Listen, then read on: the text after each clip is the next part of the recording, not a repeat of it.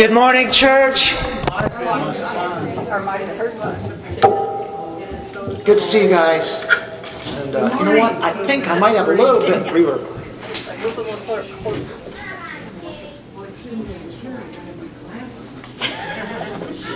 Is that better? Huh?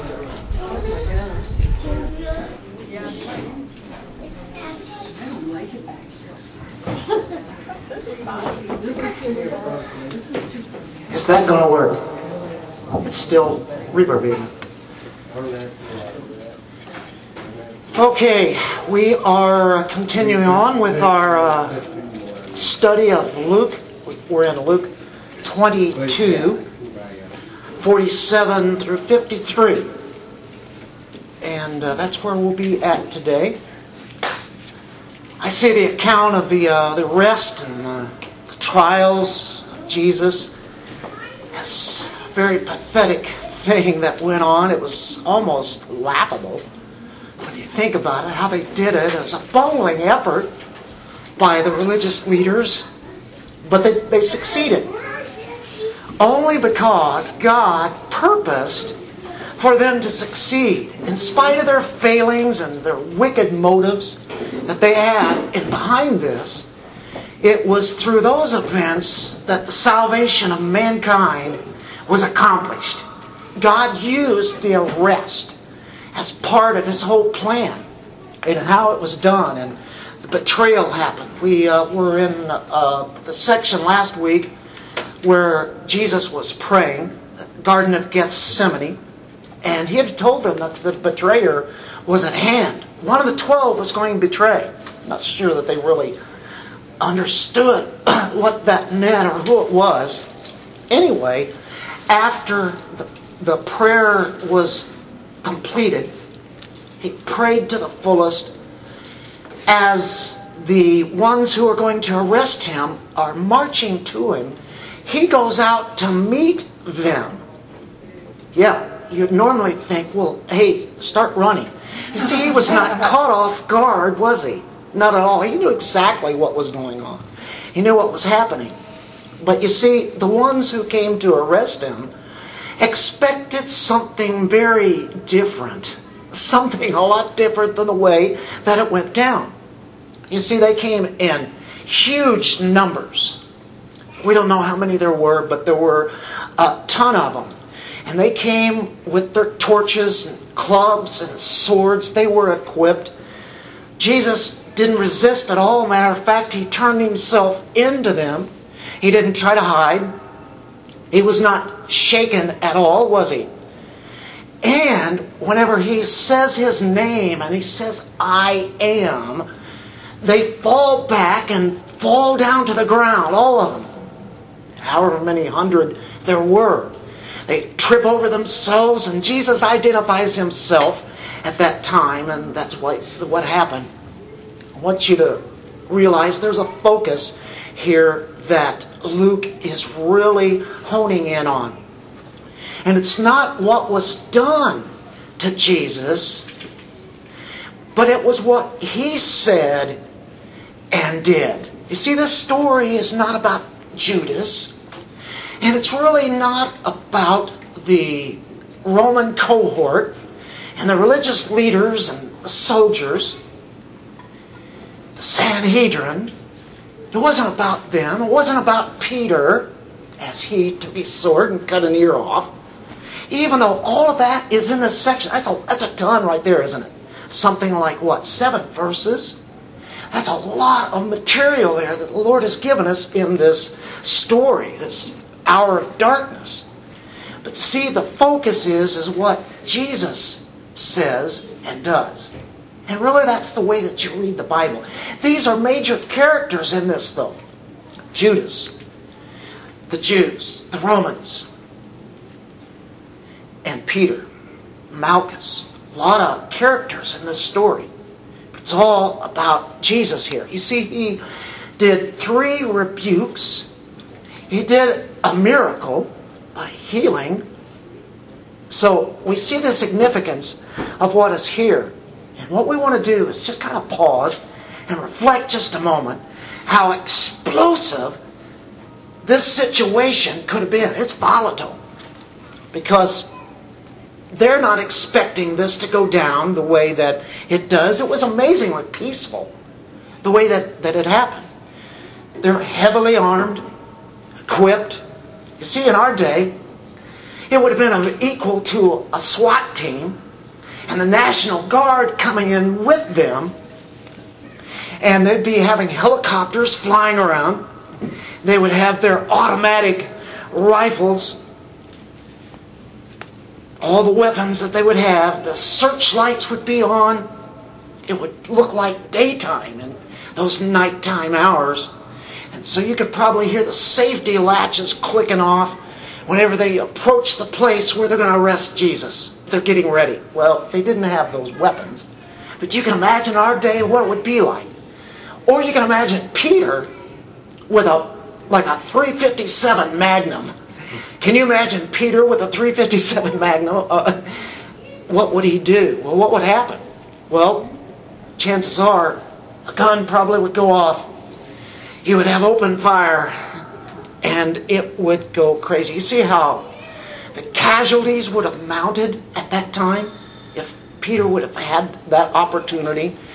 But he did draw the sword, and that's how volatile this is. It's a could have been very devastating. If Jesus does not intervene and does what he does, you, you would send seen a lot of bloodshed. So it's devastating bloodbath here. Um, we also see that Jesus says what he says, people listen.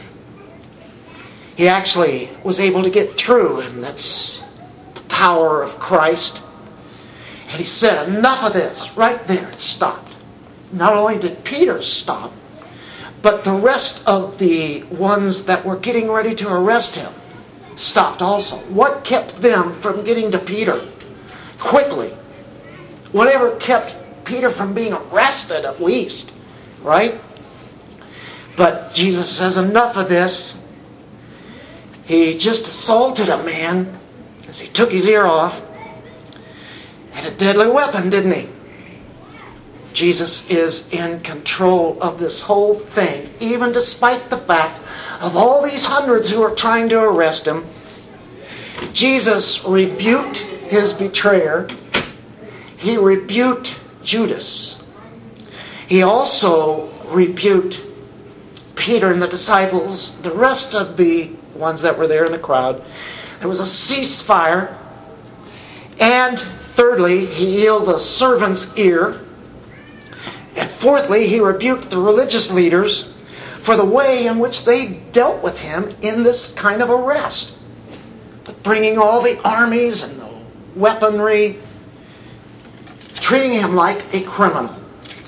Jesus is numbered among the transgressors. Remember back a few weeks ago? That's what we dealt with.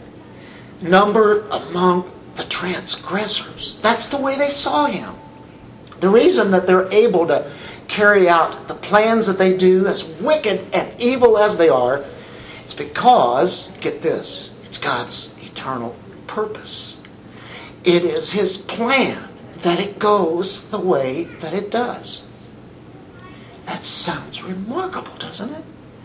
See that? I don't know if I can buy that or not. Yeah, well, it's God in control always.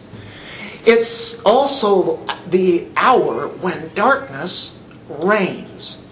Does God let darkness reign? Yes. Yeah. You can look at what's happening in our world. Has been happening. Will continue to happen. All the things that are going on.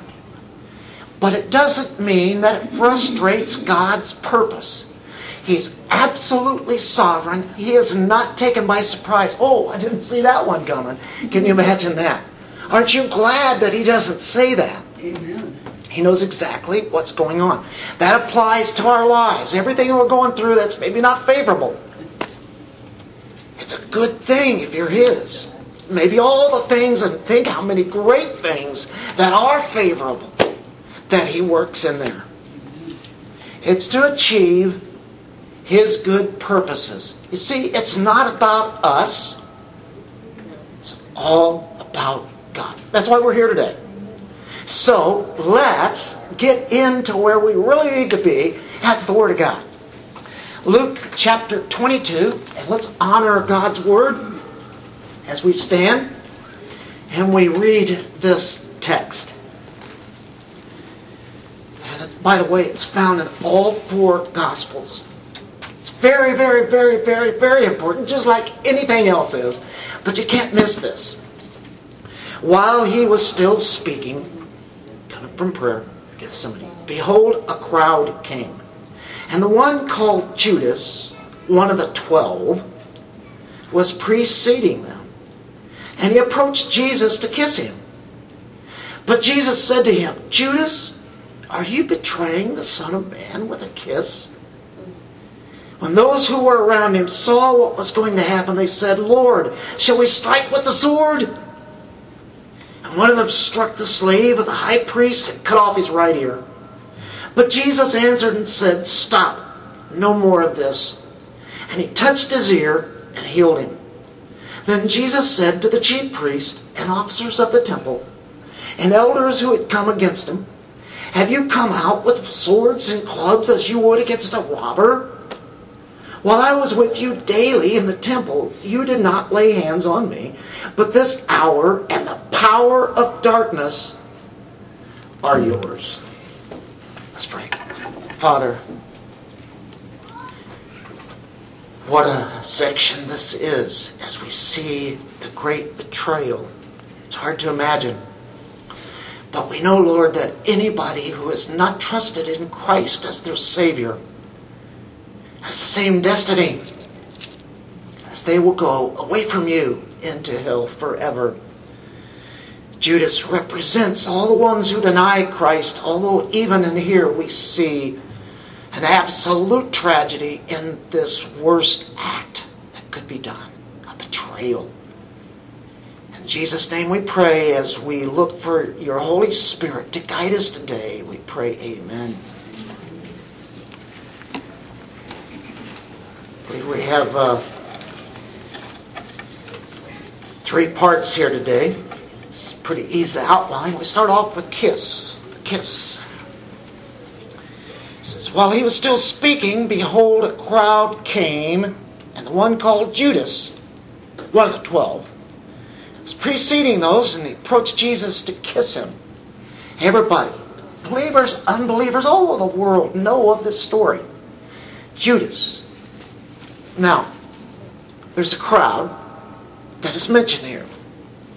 It's what uh, Luke presents. It's a crowd or it's a mob. Mob is probably even better to say. You have the temple guards there. Temple guards are the ones who secure the temple, especially at the time of Passover. You have the morning sacrifice, you have the evening sacrifice, you have hundreds of thousands of people in Jerusalem, probably a million at this time of the Passover.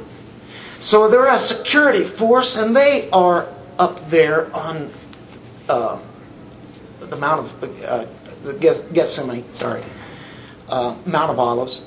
You have the chief priests that are there, and they would be the Sadducees. They ran the temple enterprises, and you remember Jesus came into the temple when he first presented himself that week and just blew everything away in the temple that they had that was not worshiping God. And of course, the you know, as far as the, uh, the, the buying and the selling and how they were taking advantage of people, Jesus cleared them all out. Cleared them out, I think, for the whole week. So you can imagine how the Sadducees felt about this. They own the temple, chief priests. That's how they make their money. This is a big deal to them. They're glad to be there. Elders are there also, which would be the Sanhedrin, the 70 elders of Israel. They're responsible for leadership.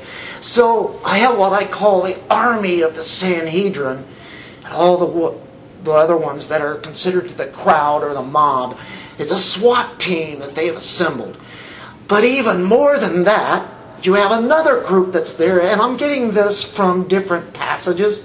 Matthew 26, 47, John 18, 3. We have a Matthew and we have a, a John here today, right? Do we have a Luke here? We have Mark. We got them all almost. We got them covered, right? so, there's a Roman cohort that's going to be involved here. And, uh, yeah, John 18.3 and Matthew 26, I think, and then you have the, the Mark passage, and you put those together, and you see all the crowd divvied up here. Uh, a Roman cohort would be a military discipline group. Uh, a cohort was really 600 men. That's a lot. It could have been a whole cohort, or it could have been some of those guys, could have been a lot of those. Maybe they kept some of them back in the city. Whatever it is, you have a number of them. You have the temple guards. You have uh, all of this happening here, and it was like the temple guards earlier in John chapter 7 were actually sent to go get Jesus and bring him back with them to arrest him. That's what they were sent for. And in John 7, and, and I will uh, actually save us some time here. Usually I go right to it. Let's read this, but if you want to read it uh, later, you can. But in John 7, we see that they don't arrest him. They had nothing to arrest him for.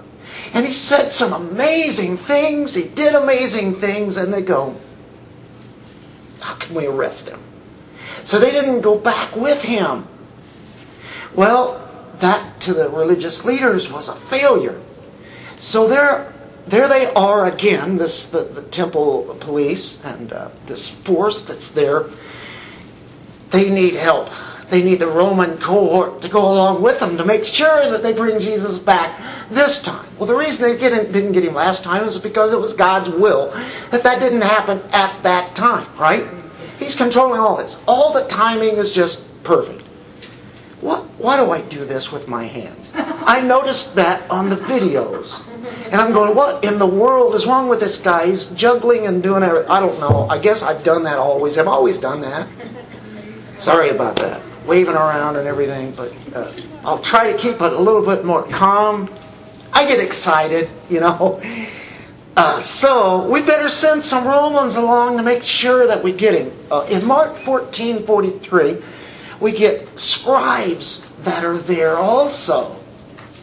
Temple guards, scribes, uh, the Sanhedrin, you know, the elders, the Sadducees. And in John 18, we get another group. Ah, the Pharisees. I think we covered them all. The Pharisees, the Sadducees, the Sanhedrin, the temple police.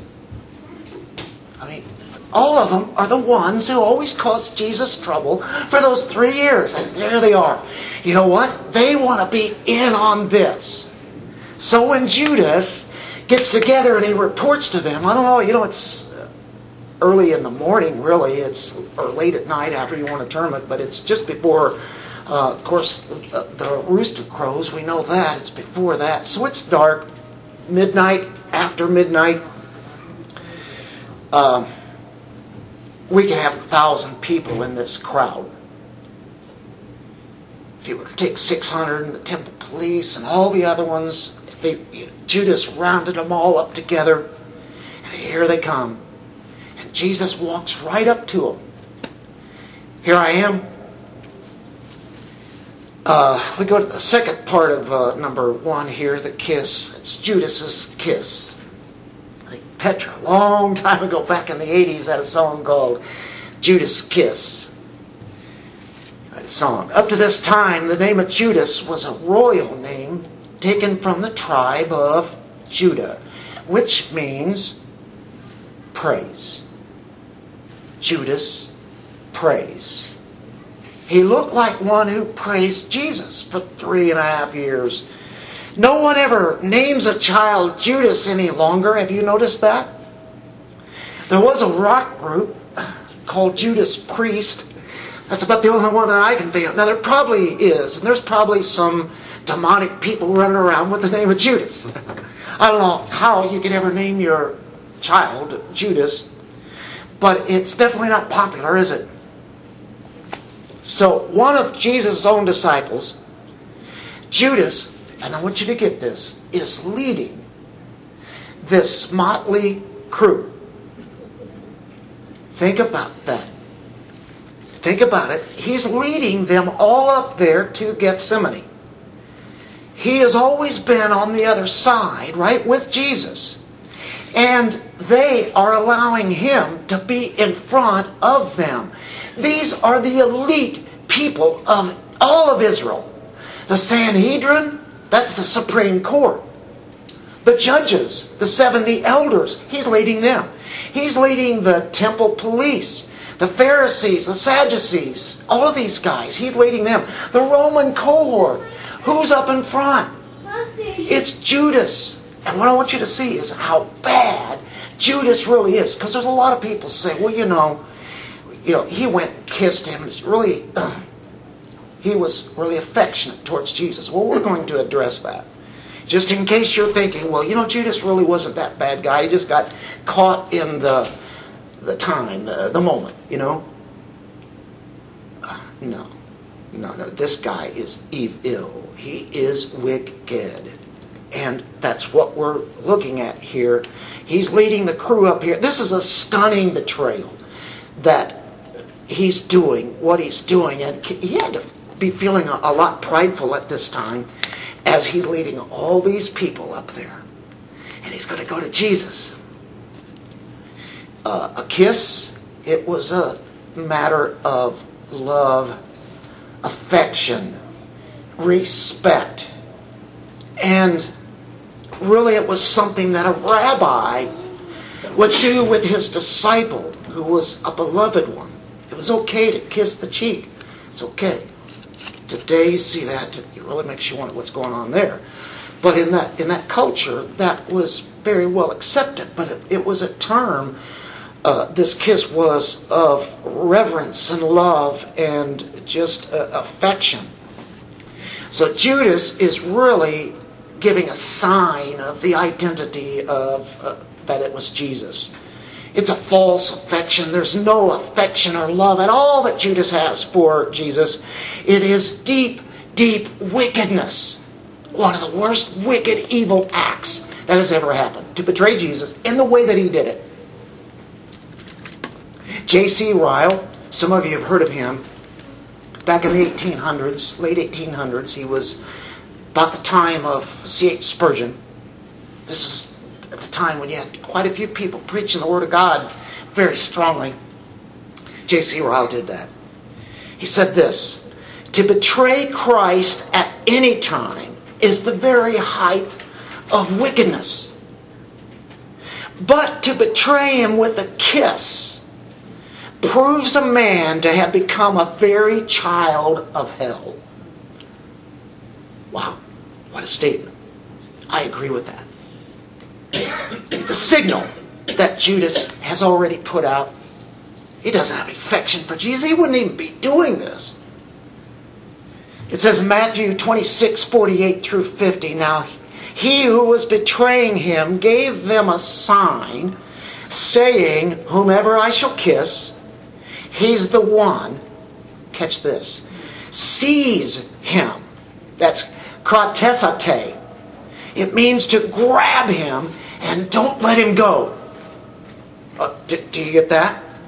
He says, whenever I kiss him, that's the sign, and you grab him, you seize him. You've got him, don't let him go. Judas knows the power of Jesus, but somehow he thinks that they can actually trap him and get him. See, he's been on the inside. He knows a little more, right? Mm, what is he thinking? Why a kiss? He simply could have said, There he is, guys, go get him. Well, that would seem the thing to do, wouldn't it? God, don't let him see me. No, he is so brash and so bold. He comes right up to Jesus puts this kiss on him, but it's really a sign to all of them he's him. It's whenever I do that, you come up and grab him. Kisses him on the cheek, kisses intently, he kisses fervently, because we find out that in Mark 14 45, it says he kept kissing him. It wasn't just one little cheek kiss, he kept doing it fervently. Jesus knows exactly what he's doing. And of course, Judas wants to take Jesus by surprise with the kiss, and then the soldiers, boom, like that. Judas is embracing him. You see, he's concerned that there might be somebody else, possibly, that would say, Oh, I'm Jesus. Here I am. Because you see, as he's doing that, then Jesus could get on out of there and run away. Judas wants to make sure that they get him. And so he's giving orders, folks. He's giving orders to the Romans to seize him and grab him. Are you catching what's going on here? How evil this is. Judas is concerned about that. Uh, this is an act of treachery. This is so brash for someone to do what he did. You see, deceit is involved here. He's deceiving Jesus, so he thinks. He's an, a, a very adept hypocrite. Would you say he's the hypocrite of all hypocrites? You see, he's been working an undercover operation for these three years, and he's made himself look really good. He knew he looked good to all the crowds that would follow Jesus. He was so well respected. He was taking care of the treasury, took care of the money, a very well respected person. He can play the hypocritical game. Have you seen any people in churches down through the years who looked like they were for real and they did everything that looked like a Christian? But they didn't come through with it. And they always show themselves. But see, we never know who those are because God in His grace and mercy can save those. Peter looked like a hypocrite, and he did a hypocritical thing because he did something dastardly too, didn't he? Denied the Lord three times. But see, he was forgiven. So we don't know who those hypocrites ultimately are because we're all hypocrites. We put on the mask we put on the pl- we, we act a part out sometimes, don't we? But you see, it's full of deceit. Look in Proverbs 27, verse 6. Psalms, Proverbs, near the end of Proverbs. Get a lot of wisdom from that, don't we? Here we have one here. Faithful are the wounds of a friend but deceitful are the kisses of an enemy. What's that? Deceitful are the kisses of an enemy. He was a deceiver, a hypocrite. Matter of fact, this is despicable, folks, what he does. Jesus actually takes the kiss. You know, he could have said, Whoa, whoa, Get back. I know what you're doing. He could have blasted Judas right at this moment. Matter of fact, he could have made Judas just disappear. And the whole Roman cohort and everybody else. He could have done that, couldn't he? No problem at all with all that power. He, he takes the kiss. He doesn't resist it at all. This is unthinkable what Judas is doing. It's the worst human act up to now with what he's doing as he perpetrates all this on Jesus. This is a despicable kiss. It's worse than being spit in the face. Have you ever had a friend that was really close? A relative or whoever, somebody that you knew that was for a long time, very faithful, very good friend. They treated you good, you treated them good And all of a sudden, they turn on you like that. And all of a sudden, it's like, wow, what happened? And you go, did I do something? You, you try to check everything out. All of a sudden, they have become your worst enemy, your worst nightmare. Because now it's like they hate you. Has that ever happened to anybody? I bet it has. And it's a horrible feeling. We don't like that at all, do we? Jesus felt that. He knows exactly what that feels like when Judas did this. Somebody that turns against you for no apparent reason at all. And they start condemning you and saying things that are absolute lies. It's despicable things. Well, we go back to our Luke passage in 22. And we see that in verse 48, but Jesus said to him,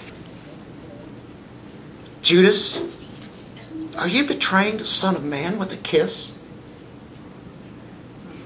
Did you see Jesus' words? Judas, would you betray the Son of Man with a kiss? In other words, you know what he's saying? Really, Judas, really? You're going to do it this way? You're going to betray me with a kiss? Really, Judas, are you kidding me? Don't you realize what you're doing? You see, Jesus allowed Judas to kiss him. He could very well have pushed him off. Matter of fact, he didn't even turn his head as he had been spit on and slapped later on in the next few hours. And he did not now turn away from the kiss of the serpent. Could it be that in the midst of this whole betrayal, Jesus continues to show love and grace towards a horrible sin that Judas did? I mean, you know what? That's good for me to hear. Because if he can continue to do that with Judas, who does not wind up, he's not going to go to heaven.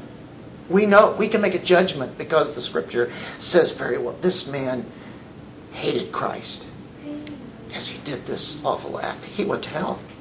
He didn't want Christ. Because Christ didn't do for him what he wanted. He was a man of money. He loved money.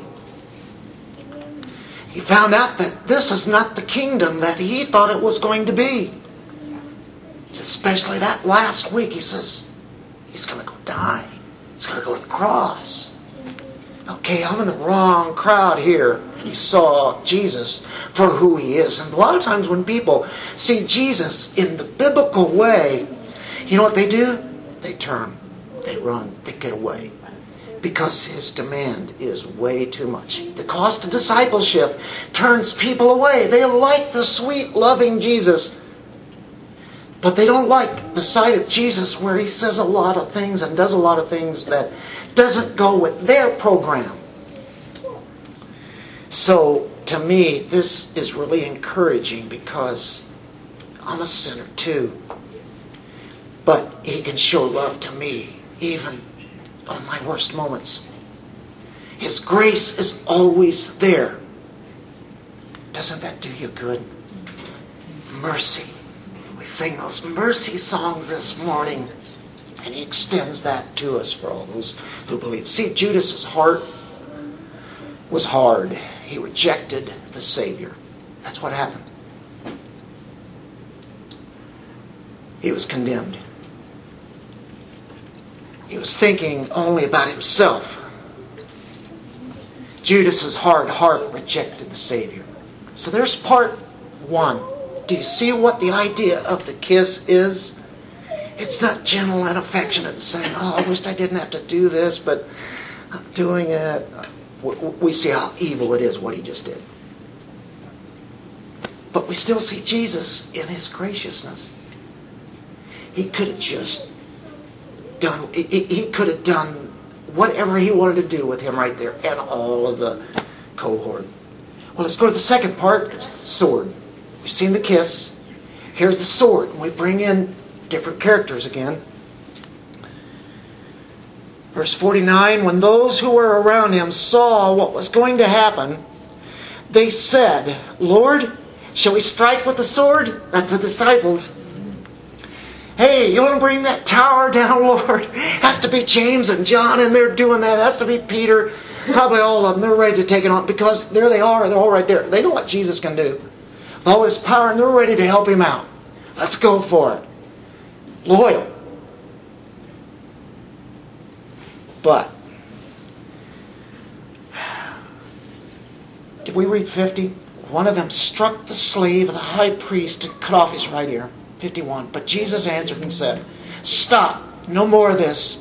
He touched his ear and healed him. Jesus is in control of his own arrest. Isn't it great? Every detail is happening here the way it's supposed to happen. Um, the disciples knew what was coming down now. They get it. Here's Judas. They're, you know, when they first see Judas, they go, Can you imagine? It was him all along. Jesus told us about this at the, at the supper, the Passover. They saw Jesus. It's becoming clear. It was a great illustration of wasted opportunity. Squandered his privilege. He walked with Jesus for three years. The love of money, the love of sin, hypocrisy, false discipleship. It's called apostasy to turn away from truth when it is totally presented in total light, and it's to take that truth, come up to it, and turn back and go the other way, knowing full well that full revelation has been there.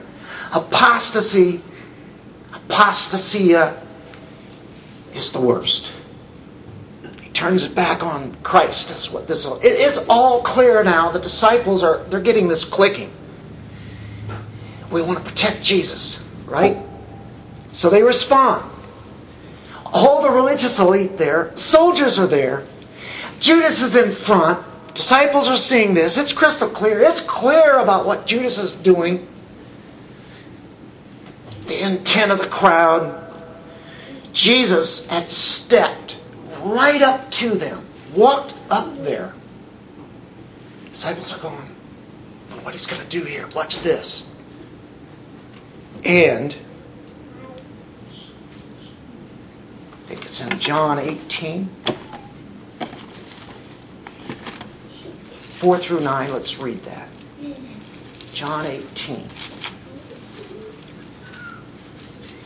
So, Jesus, knowing all the things that were coming upon him, he already knew it, every little detail. He went forth and said to them, Whom do you seek?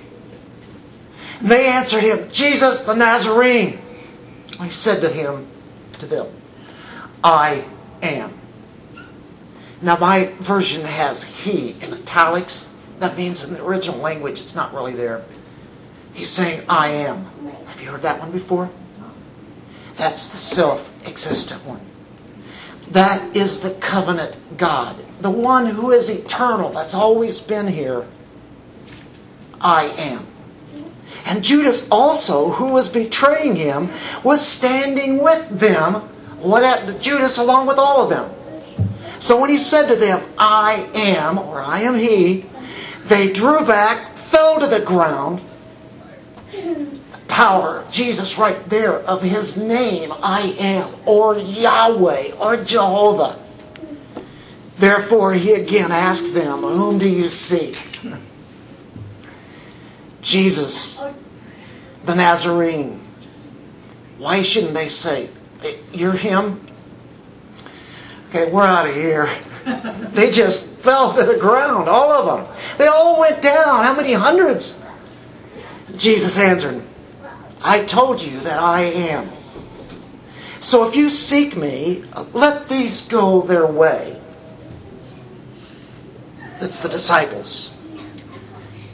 Peter, James, John says, okay, if you're seeking me, let them go. Were they arrested?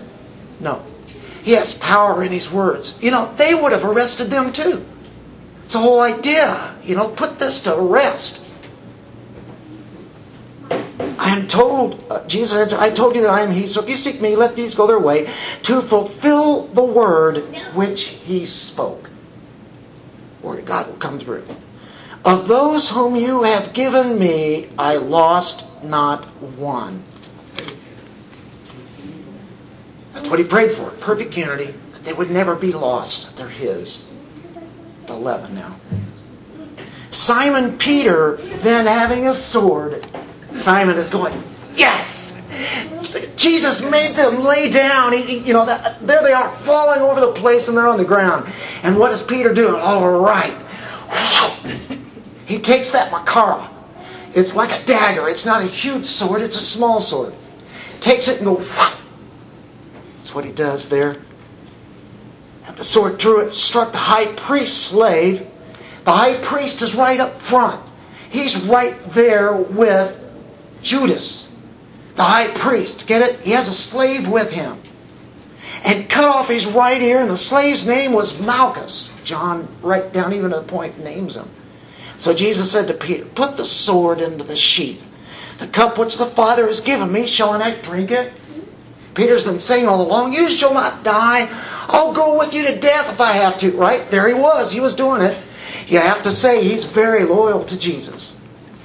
He really does love Jesus, but um, doesn't understand the program. Does anybody? So, the eternal one is there. The disciples are invincible. Jesus has just laid them out. Well, you think that would energize the apostles? All right, guys, this is it. We're taking over now. We can get them. What have we got to worry about? We have Jesus at our side. You see, uh, Peter, as long as he knew Jesus was at his side, he is very bold. But the very moment that Jesus is not at his side and he gets questioned, even by a slave girl, hey, weren't you one of them that was with Jesus? Oh, I don't know him. Never saw him before. I don't know him. Well, he changed, didn't he? But when you see him in the book of Acts, filled with the Holy Spirit, he says things and he does things in the very power of the Holy Spirit the power that Christ had. So there's still something that has to happen. But you know what? This immediate experience that they just saw, they knew that he had power. Still with the sword and everything, you know, he's helping it out. And you know what? Here you have the slave and his ear is cut off. Peter really wasn't going for the ear. Only it's kind of funny, and he cut his ear off. It sounds like a boxer.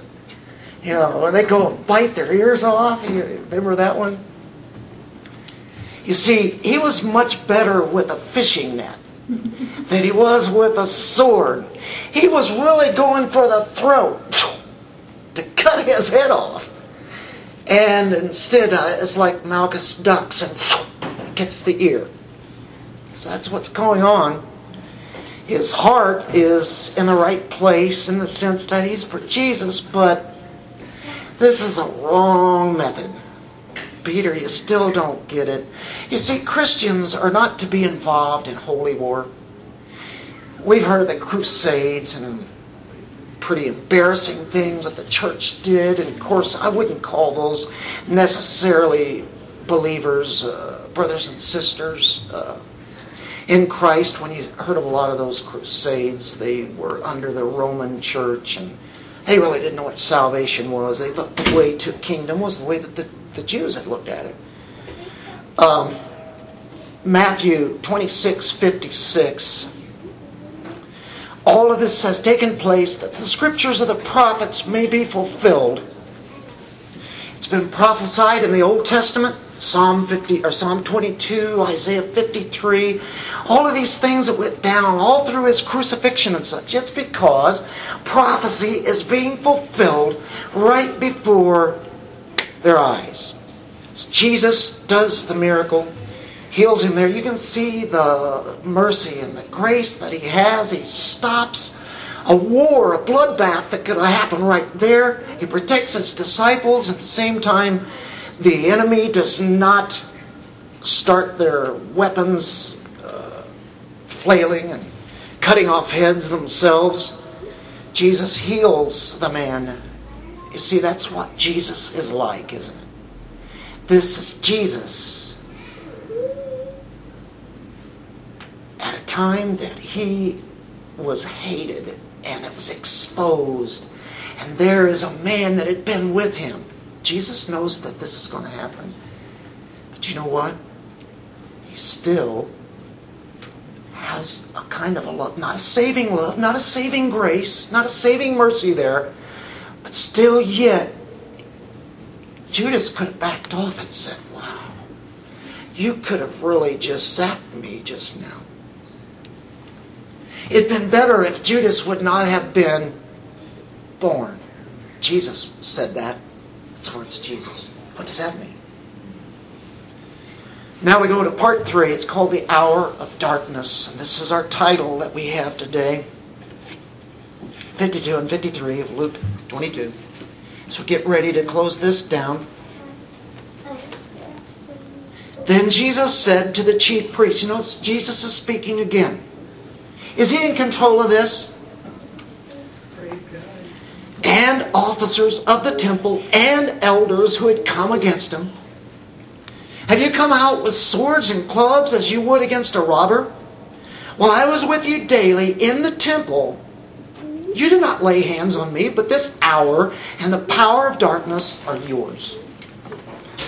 Huh. This is a rebuke of Jesus.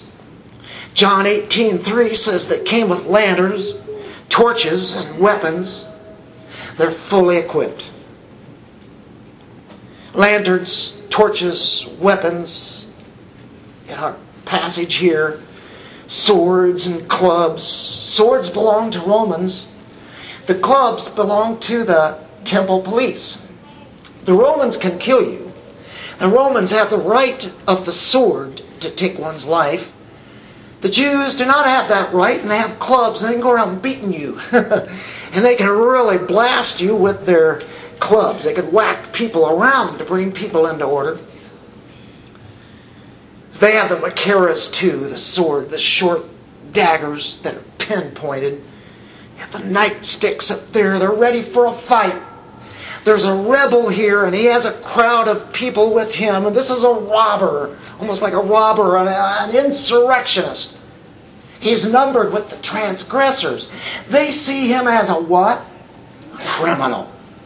That's what he is to them. So, you have a group of vigilantes, really, what's happening here. Soldiers are there to capture him, and the purpose is to uh, murder him. It's an amazing look, isn't it? At how people view Jesus Christ if he's not their Savior.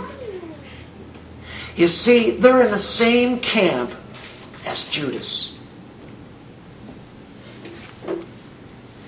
It just transcends this, this whole scene. This is a total unbeliever, total revelation, total unbelief. And that's a dangerous position to be in. Any unbeliever out there today, all over the world, this is how they view Jesus Christ. Even if they've been around the church for years, if they're not committed to Him and the cost of discipleship, they are hypocrites up at the top. He said, Well, I was with you daily in the temple. You didn't lay hands on me then. I was out in the sunshine, out in the broad daylight where everybody could see. Why didn't you just go ahead and arrest me then? It would have been a lot easier.